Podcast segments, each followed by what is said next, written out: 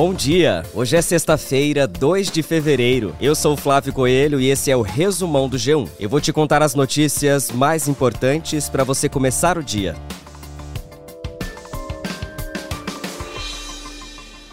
O ministro do STF, Alexandre de Moraes, votou hoje para condenar 12 réus pelos atos golpistas do 8 de janeiro de 2023. Todos foram denunciados pelos crimes de abolição violenta do Estado Democrático de Direito, dano qualificado, golpe de Estado, deterioração do patrimônio tombado e associação criminosa. As penas variam entre 12 e 17 anos de prisão. O STF continuará analisando mais 29 pessoas denunciadas pela PGR até a próxima segunda-feira, todas acusadas de participação nos atos golpistas.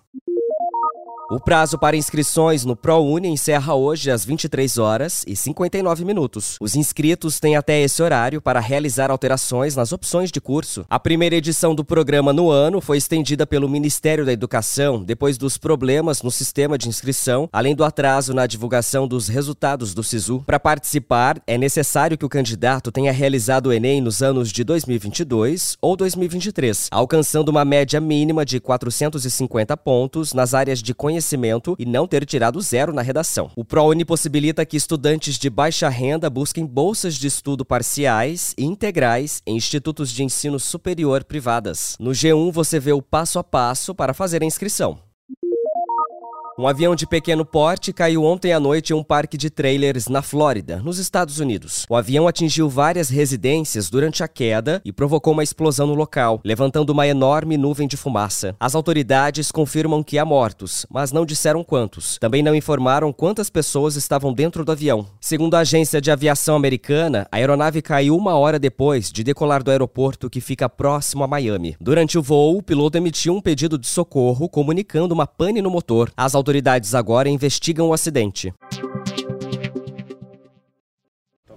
Com os empréstimos do Nubank, você tem até 48 meses para pagar a reforma da sua casa. Esse é o jeito não. Mas se a obra já fez aniversário, para isso a gente ainda não tem jeito. Nubank, N possibilidades. A Prefeitura do Rio de Janeiro proibiu o uso de celulares e outros dispositivos nas escolas municipais, seja na sala de aula ou também no recreio. A justificativa é que a tecnologia pode ter um impacto negativo quando utilizada inadequadamente ou de maneira excessiva. O uso vai ser permitido apenas antes do início da primeira aula ou após o término da última aula do dia, desde que fora da sala de aula. Além disso, o celular em sala de aula pode ser autorizado pelo professor para fins pedagógicos. Essas regras não se aplicam a alunos com deficiência ou condições de saúde especiais. Caso haja desrespeito a essas novas regras, os professores têm o direito de advertir os alunos.